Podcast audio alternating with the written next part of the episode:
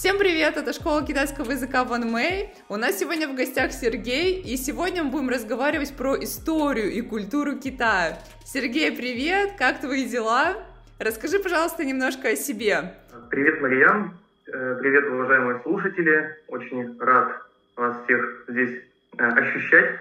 Я э, аспирант Санкт-Петербургского государственного университета, международник, изучаю политические науки и регионоведение. И как раз сегодняшняя тема, хотя она может показаться скорее культурологическая сама по себе, но на самом деле она имеет очень много связей с, собственно, политическим измерением э, жизни современного Китая. Э, вот. И я думаю, Марьяна чуть позже ее анонсирует, эту тему. Да, сегодня мы поговорим про флаг Китая, про его историю и как вообще так получилось, что в данный момент китайский флаг выглядит таким образом, которым он выглядит. Сергей, расскажи, пожалуйста, как ты учил э, китайский язык, знаешь ли ты вообще китайский, и, может быть, ты можешь поделиться с нами вот этапами изучения этого языка, как тебе сейчас э, китайский язык помогает в жизни? Ну, китайский язык я действительно учил. Собственно говоря, в рамках своей, своего бакалаврского образования я изучал китайский язык в университете. До этого я еще учил язык частично самостоятельно, частично в рамках курсов, которые вот здесь, в Санкт-Петербурге, предлагались муниципалитетом, абсолютно бесплатные были курсы. Вот, и самую, наверное, основу, основ для меня заложили именно эти курсы.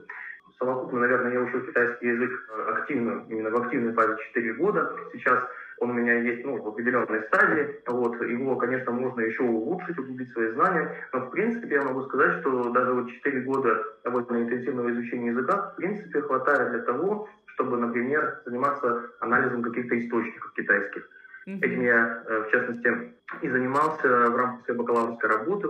Э, у меня она была посвящена Китаю и тому, как Китай осмысливает современные международные концепции развития, в частности, стрессоустойчивость. Вот, поэтому, в принципе, я считаю, что Китай, китайский язык для любого человека, который так или иначе хочет работать в международной среде, на сегодняшний день является очень актуальным языком. А, и если не на уровне, там, близком к уровню носителя, да, но все равно китайский язык нужно знать. На каком-то, пусть таком среднем уровне это всегда очень полезно, это всегда поможет человеку, аналитику работать с первоисточниками и смотреть не то, что, скажем, какие-то международные информационные агентства или агрегаторы новостей пишут в своем изложении, которое весьма часто оказывается не совсем точным, корректным, mm-hmm. а непосредственно работать с первоисточниками и видеть то, что на самом деле хотят передать те или иные деятели китайского государства, партии, какие-то китайские бизнесмены. Поэтому китайский язык, да, это очень важная вещь. Как его учить? Ну, в принципе, я думаю, здесь Мариам гораздо лучше это все может объяснить, поскольку неспроста Мариам основала э, замечательную школу Ван Мэй. Я бы сказал так, что в изучении китайского языка, как, в принципе, в изучении любого другого иностранного языка и вообще любого более-менее серьезного дела, в общем-то, самое главное – это настрой. Если человек э, имеет перед собой какую-то цель, эта цель искренняя, и человек понимает, что вот китайский язык – это то, чем нужно владеть, чтобы цель достичь, ну, тогда все. Если есть правильная мотивация, дальше человек просто регулярно, что-то изучая, что-то узнавая новое, он, собственно, приближается к своей цели и параллельно углубляет знание китайского языка. В общем, э, регулярность, практика, усидчивость, вот такие банальности, может быть, конечно, но они работают. Да, на самом деле для того, чтобы учить китайский, нужна огромная мотивация. Сергей, у тебя какая была мотивация, когда ты учил китайский язык? Может быть, какой-то конкретной такой мотивации и не было, мне просто было любопытно. Вот еще Аристотель писал о том, что познание начинается с удивления. Вот, собственно, это удивление тем, что Китай, китайский язык вот настолько не похож на все то, к чему мы, э, европейцы, привыкли. Э, вот это удивление меня очень долгое время подстегивало не лениться, изучать иероглифы, запоминать их, э, тоны запоминать. А потом, когда, это, это мой личный опыт, я не знаю, работает это так у всех или нет, на определенном этапе, когда ты уже имеешь хоть какую-то более-менее приличную базу, ты уже смотришь на нее, ты понимаешь, что ты уже весьма интересные вещи можешь написать, сказать, и ты понимаешь, что, ну, в общем-то, раз так, то нужно и дальше продолжать, потому что ты же уже молодец, ты же уже, грубо говоря, красавчик. Вот. И чтобы это все было потрачено не впустую, нужно развиваться дальше. Согласна с тобой тут очень сильно. Китай — это совсем другой мир, и, конечно, его культура удивляет и поражает нас очень сильно, особенно когда мы начинаем изучать китайский язык. Сергей, а можно вот у тебя спросить, а всегда ли Китай э, был таким, какой он сейчас? То есть, э, может быть, он как-то менялся, да, вот э, что-то вот происходило угу. в течение истории с Китаем? Ответить здесь можно, наверное, вспомнив фразу Гераклита о том, что все течет, все меняется, нельзя войти в одну и ту же реку дважды. Естественно, Китай постоянно на протяжении всей своей истории менялся. Конечно, здесь можно сейчас погрузиться, и это будет, наверное, лекция часов на пять, чтобы хоть как-то более-менее кратко охарактеризовать историю Китая. Потому что она, на всяком случае, согласно официальной китайской историографии, которая зародилась, сформировалась, в общем-то, еще до новой эры, китайская историография насчитывает порядка пяти тысяч лет. Здесь мы можем увидеть такую любопытную параллель тем, как китайцы описывают свою историю, и тем, как в свое время а, древние египтяне описывали свою историю а, через призму династии. А, различные династии, различные периоды, они друг друга сменяли, и вот так вот Китай постоянно изменялся, трансформировался, но всегда оставался Китаем таким срединным государством, Джунго. Mm-hmm. Однако здесь что характерно, в китайской историографии существует э, такая своеобразная динамика, которая постоянно повторяется. Нет какого-то четко определенного временного интервала, когда вот этот повтор совершается, но тем не менее, даже невооруженным взглядом можно заметить, что история Китая, если мы понимаем вот эту официальную историографическую версию, что Китай там 5000 лет и даже, возможно, больше, развитие Китая как страны предполагает, что вначале происходит собирание земель, потом они вместе существуют, потом что-то внутри происходит такое необратимое, или, может быть, не внутри, но под воздействием внешних факторов, вот это единство распадается опять на несколько или на многие, там, десятки маленьких государств, которые между собой враждуют, э, борются э, за влияние, за гегемонию, и в конечном счете вот это какое-то шатание длится сколько-то, какое-то количество времени, может быть, несколько веков, и дальше опять выделяются какие-то там два-три наиболее крупных государства, которые, борясь уже между собой, предопределяют, что Китай опять будет собран воедино. В принципе, вот эта динамика действительно она прослеживается на протяжении последних тысяч лет вот в этой части земного шара, что, конечно, не может не удивлять и радовать, что вот э, какая-то стабильность, какая-то э, последовательность существует, хотя, как мы знаем, мир социального, мир политического, он всегда очень динамичен и трудно предсказуем. Но здесь вот это есть.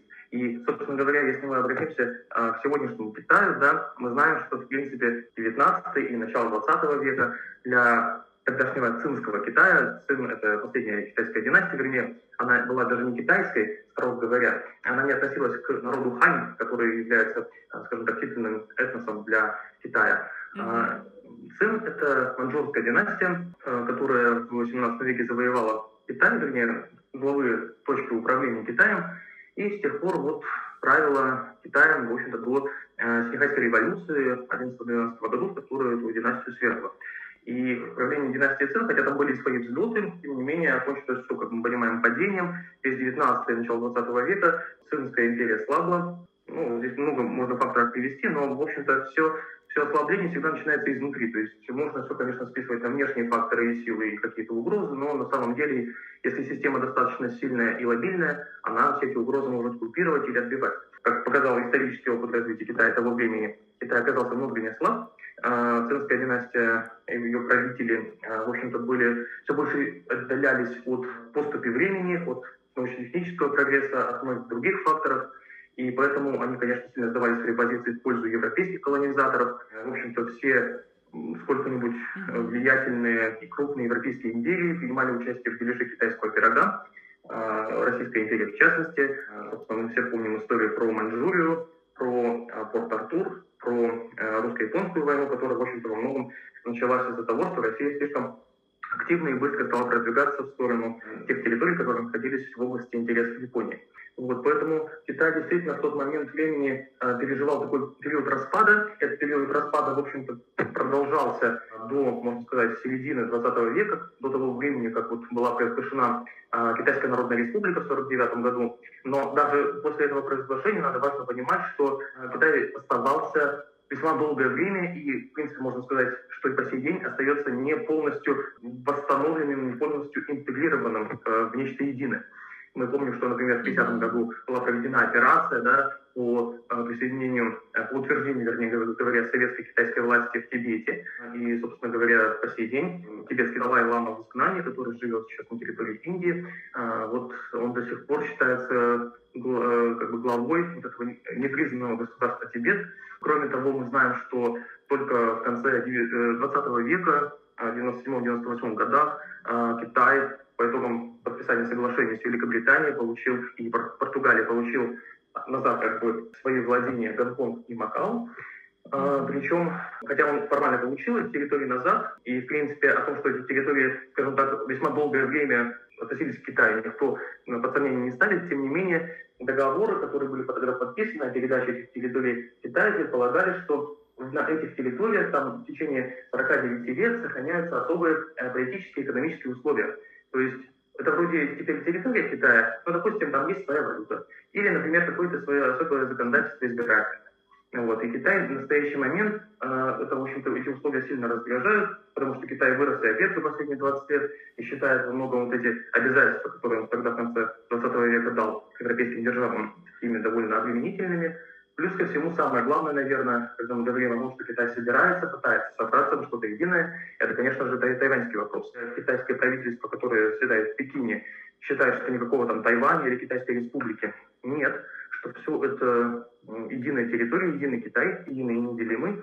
Фактическое положение дел, а, которое сводится к тому, что правительство в Тайбэе творит политику а, э, наперекор во многом или, скажем так, без согласования с а, Пекином, показывает, что все-таки, конечно, мы как бы можем опираясь на вот эти факты, говорить о существовании двух правительств, двух Китаев. Да, Сергей, вот. можно Поэтому... тут э, спрошу у себя сразу вопрос? Может быть, кто-то из наших слушателей не очень углублялся в эту тему. На твой взгляд, это закономерность? То есть так получилось э, как бы преднамеренно, что Тайвань э, сейчас находится в такой вот ситуации, что, по сути, они как бы независимы. Так получилось не случайно, на твой взгляд, или это все-таки закономерность тех политических действий э, самого Пекина, да, которые вот в свое время э, случились? Мне кажется, сам вопрос о случайности или э, предопределенности тех или иных событий, он э, предполагает то, насколько полной информацией обладает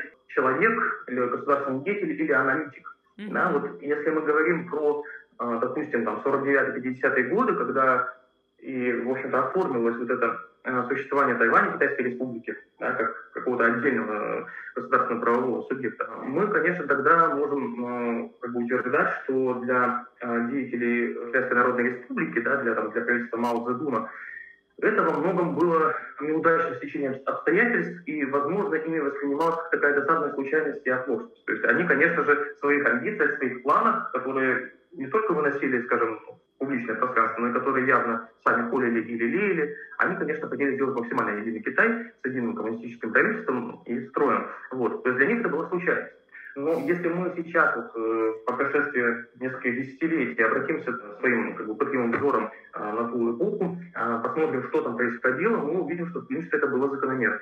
Да, что Китайская Народная Республика в 1949 году, несмотря на то, что ну, действительно она э, смогла своими силами, в общем-то, победить э, режим Чан Кайши и выгнать его с материкового Китая на остров Тайвань, тем не менее, дальнейшее продвижение и борьба э, уже с режимом Чанкаши там, на море, на острове, э, представлялось уже технически и материально невозможно, потому что э, мы помним, что помимо вот этой гражданской войны, которая в Китае протекала, в общем-то, уже ну, несколько десятилетий, э, тем не менее, еще была, ведь э, был такой важный фактор, как Вторая мировая война, которая закончилась буквально недавно, в 1945 году.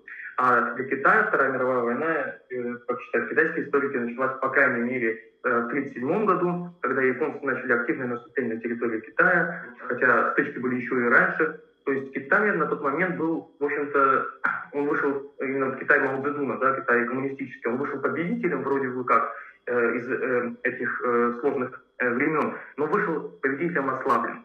Вот, поэтому, наверное, дальнейшее продвижение, как мы сейчас можем судить, из завоевания Тайваня и полное свержение Чан Кайши и его режима представлялось в тот момент в общем-то, невозможно. Поэтому можно сказать, что, в принципе, да, это был закономерный путь э, событий и тех факторов, которые вот влияли на положение дел. Вот это очень интересная информация. Э, Еще нам интересно также узнать, как видоизменялся флаг Китая, да, то есть э, мы знаем, mm. что происходили изменения в символике государственной. Вот поделись с нами, пожалуйста, своими данными, информацией по этому поводу. Хорошо, а, но здесь вот я, наверное, хотел бы сделать маленькое отступление теоретического свойства, mm-hmm. потому что прежде чем говорить о флагах, о символике, ну, нужно сказать вообще о том, что есть такой флаг. Э, вообще, как и, наверное, все хорошее и по-настоящему важное, флаги, скорее всего, так звучит одна из гипотез, да, мы эту гипотезу доподлинно как бы доказать на 100% наверное, никогда не сможем, потому что машины времени нет, а те э, как бы материальные остатки, э, которые мы э, обнаруживаем в разных регионах планеты, в разных там, частях Евразии, которые относятся к разным эпохам, они, конечно, что-то нам говорят, но говорят с такой оговоркой. Да, потому что когда мы делаем какие-то археологические раскопки, находим, допустим, какой-нибудь кусок ткани с чем-то вышитым, с каким-то символом, да, что мы можем подумать, что, ага, наверное, это флаг. Да, и мы, допустим, определяем его значит, возраст, допустим, там, четвертое тысячелетие до нашей эры. Ну хорошо, мы определили, но нет гарантии, что это самый древний образец. Да? Потому что чем древнее образец, тем более высока вероятность, что он не сохранится. Вот. Поэтому здесь э, такой как бы сложный момент, вопрос, где и когда возникли флаги. Скорее всего, они возникли в нескольких местах сразу, как это было, например, с земледелием в свое время, да, оно возникло и на Ближнем Востоке, и на территории современного Туркменистана, и Юго-Восточной Азии, причем там впервые даже. Вот. То есть многие такие по-настоящему хорошие и полезные для людей вещи возникли, возникали в истории много раз и много где. Да, много раз и много в таких местах. Но сами флаги э, вот в той современной форме, которую мы привыкли видеть везде, на площадях, в каких-то официальных зданиях, в том числе в Китае, это, конечно же, результат уже э, существования вот э, традиции, которая сформировалась в начале нового времени. И традиция это, конечно же, европейская. То есть вот эти прямоугольные стяги с довольно такими простыми, скажем так, формами, э, простыми какими-то знаками, символами, это вообще вот э, буквально-таки вот конца 18-го, начала 19 века а, когда произошли значимые революции в западном мире, да, это революция в Соединенных Штатах Америки, ну, то есть, которая позволила сформироваться Соединенных Штатов Америки, и Великая Французская революция. Ведь, как мы помним, до этого использовались флаги монарши, да, монархии, и монаршские флаги, они отражали, в общем-то, какие-то особенности не страны даже, да, не народа населения этой страны, а правящей династии. И в дальнейшем, после революции, когда, собственно, э, произошло такое смещение акцента в пользу людей, народа, народа населения, народа правления и так далее, флаги тоже стали упрощаться и э, стали как бы компоноваться из более простых и понятных всем символов. Вспомним французский флаг, это довольно простенько, да, три вертикальные полосы, mm-hmm. вот, то есть довольно простые элементы. Но вместе с тем, если мы посмотрим, например, на а, флаг китайской династии Цин, 19 века. Он, в принципе, тоже может быть, можно сказать, не очень сложный, но там мы видим все-таки более замысловатые элементы. Мы видим желтый фон, который символизировал власть э, императора. Желтый цвет вообще это цвет императора в Китае традиционно. Мы видим синего дракона, э, и сам дракон, он довольно вычурный, опять же, это символ императора, императорской власти. И также мы видим красную такую точку э, в левом верхнем углу. Э, это, может, может подумать, что это солнце, но на самом деле это жемчуг. Здесь э, присутствуют элементы, которые наверное, вот просто так, посмотреть на них, будет очень сложно считать, что это такое, да. Если вот в каких-нибудь там французском плане, там, посмотришь на цитаты, в принципе, понимаешь, да, там, красное это кровь пролитие за родину, там, белое это что-то такое, там, возвышенное, да, развитие и так далее, то здесь уже нужно погружаться в контекст. То есть флаг, в принципе, более сложный, да. И, опять же, цинский флаг — это флаг именно династии. Вот, то есть представители цинской династии использовали этот флаг при каких-то официальных контактах с европейскими э, державами. Вот. До этого в флаги существовали, конечно, но э, мы, наверное, не можем называть их в полной степени флаги. В флаговедении, скажем так, э, то есть науки, которые изучают флаги, есть такое понятие, как вексилоид. Вексилоид — это то, что выполняет функции флага, то есть представительские там, функции или функции идентификации или самоидентификации, но внешне выглядит все-таки не так, как современный флаг. И вексилоиды могут э, принимать совершенно различные формы. Это может быть просто какая-то фигурка, воздетая на шест, Mm-hmm. Вот, то есть истоки флагов, подытожим вот этот э, краткий тезис, истоки флагов, они, по всей видимости, служили изначально возможности идентификации конкретного племени, которое поклоняется тому или иному животному первого клетки. Вот. Отсюда постепенно эволюционировали флаги, причем Китай сыграл в эволюции флагов вообще в мире весьма значимую роль. Как мы знаем, где-то с четвертого тысячелетия до нашей эры на территории современного Китая э, начинает развиваться шелководство. Ну, пока что в весьма грубых формах, то есть такие прялки, которые позволяют разматывать кокон э, того шелкобряда на тонкие нити, по-настоящему тонкие нити, и создавать очень такие тонкие изящные ткани. Это, конечно, уже первое тысячелетие до нашей эры, но тем не менее китайцы, именно китайцы, по всей видимости, создали вот это вот искусство и довели его до совершенства. И потом, когда на рубеже первого тысячелетия до нашей эры и первого тысячелетия нашей эры оформился Великий Шелковый путь, вот эти китайские ткани, очень тонкие, изящные, стали э, проникать э, на Ближний Восток, в Европу, и э, постепенно европейские лидеры, тогда еще не национальных государств, а каких-то своих вот, удельных владений да, в рамках феодализма, они стали использовать вот шелк, как раз таки именно шелк, как э, ткань такую очень престижную, дорогую, для создания каких-то своих эмблем. И постепенно из этих эмблем возникали флаги династии и монархии, а потом э, либо эти флаги же и оставались для национальных государств, либо же они изменялись, как в случае Франции, например, да, и, опять же, становились национальными, флагами национальных. Теперь, вернувшись все-таки к Китаю, Китаю, да, во многом э, цинская династия сформировала вот такой очень похожий на флаги других европейских государств флаг э, с желтым фоном и драконом, во многом под влиянием европейцев.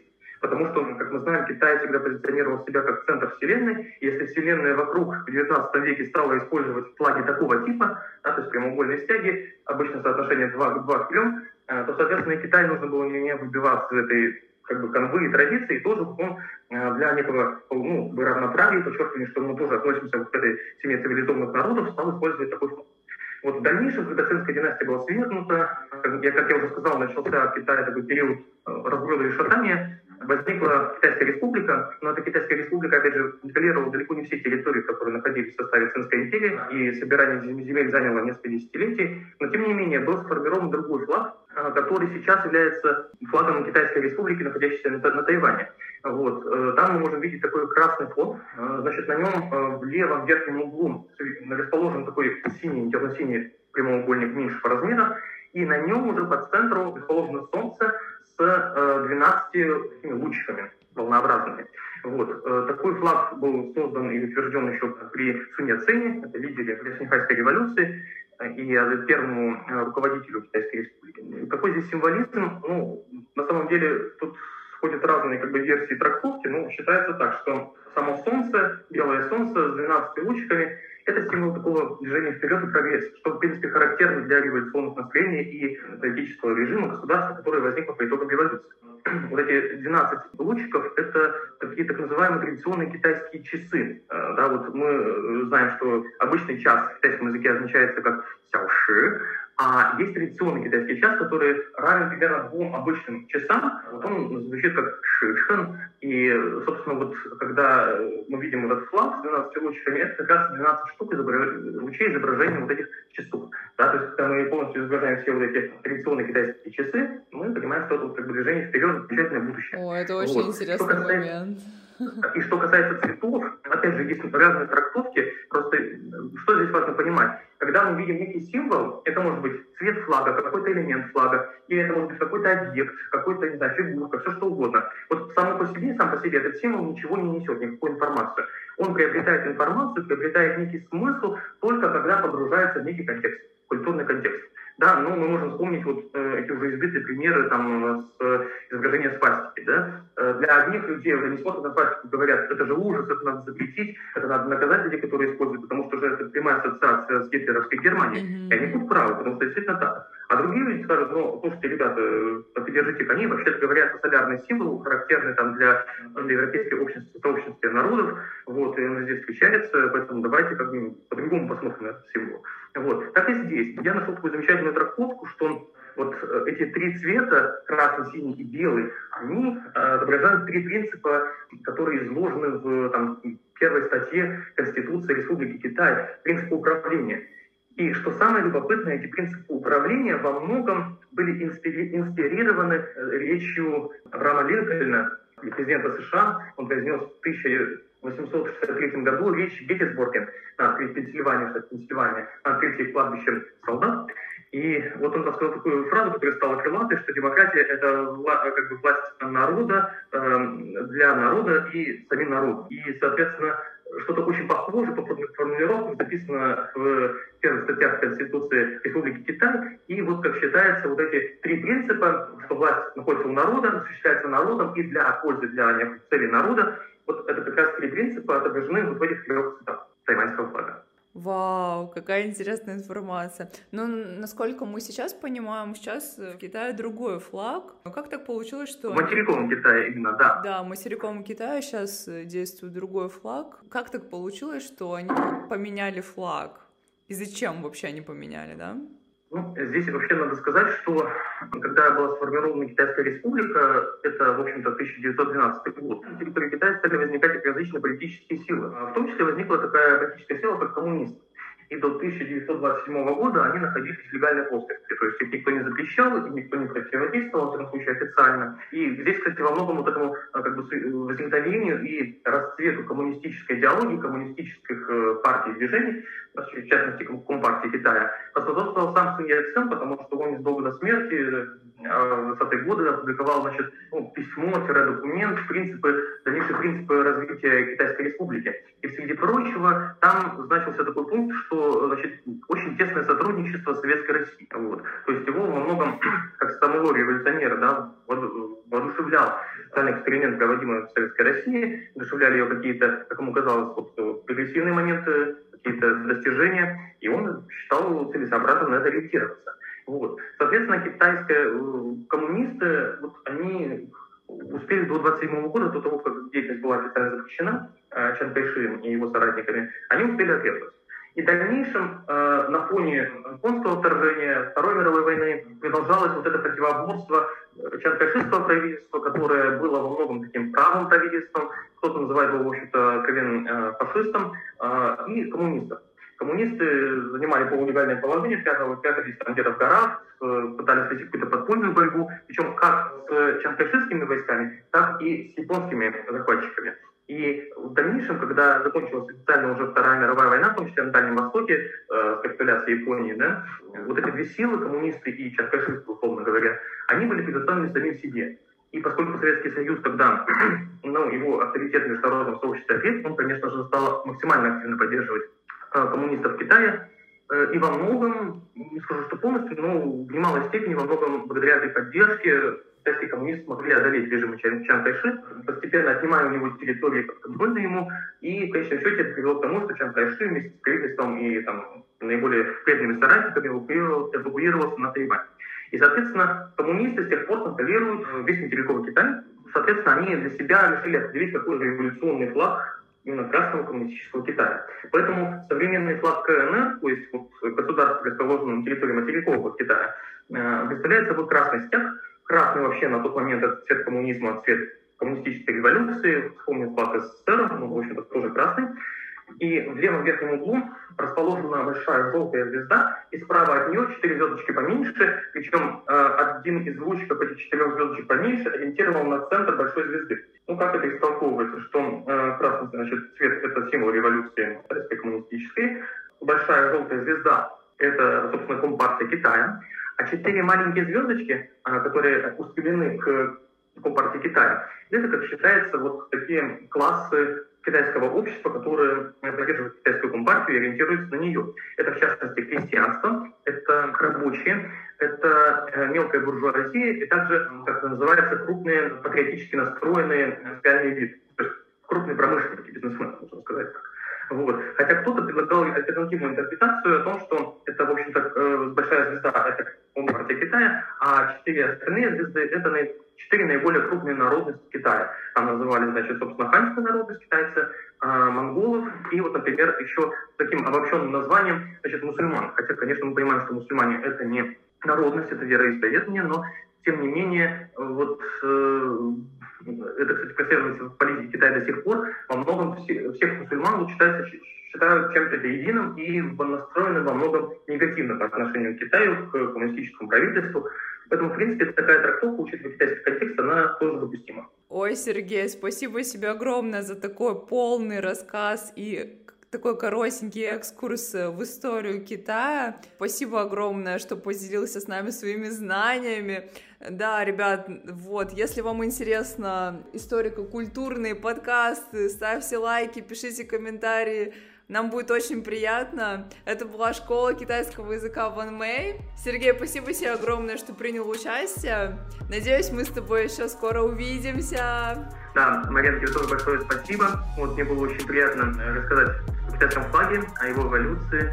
Вот, я надеюсь, что слушателям тоже будет интересно и приятно об этом послушать. Вот, ну и, конечно же, я открыт сотрудничеству, если это будет э, если на это будет спрос и потребность, я, конечно же, готов поделиться еще какими-то знаниями, рассказать о других аспектах, связанных с историей и культурой Китая. Я думаю, в принципе, в современном мире, где Китай растет и развивается стремительными темпами, очень важно для каждого хоть немножечко понимать, что такое Китай, чем он живет и чем он жил раньше. Спасибо, Сергей. Всем пока.